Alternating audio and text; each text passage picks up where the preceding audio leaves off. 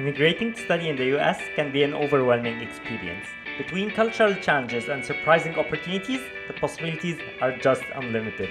This is Unlimited by the MIT Arab Alumni Association, the show where we interview MIT alumni to explore their motivations, culture shocks, best moments, and reflections on their journeys. And I'm Omar Abaya, MIT Class 2018, hosting this season. Hello عمر اهلا بيك يا عمر اهلا عمر Did you always want to travel abroad to study at MIT? To start with, I always want to travel abroad. It's time for our rapid fire questions round regarding life at MIT. During your time at MIT, where did you live? Best place to eat near campus?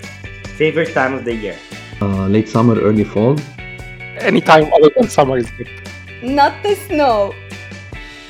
So now we're done with questions about your time on campus. Now we move on to reflections on your journey. You finished your PhD in 2009. Were you thinking about entrepreneurship at all then? not at all uh, I would say it was a matter of serendipity Our show is in English, but this season we will have one episode in Arabic. من احد اهم الاختيارات الخاصه ببرامج الدكتوراه هو مين المشرف So now time for the question we always end with. What do you miss the most about MIT?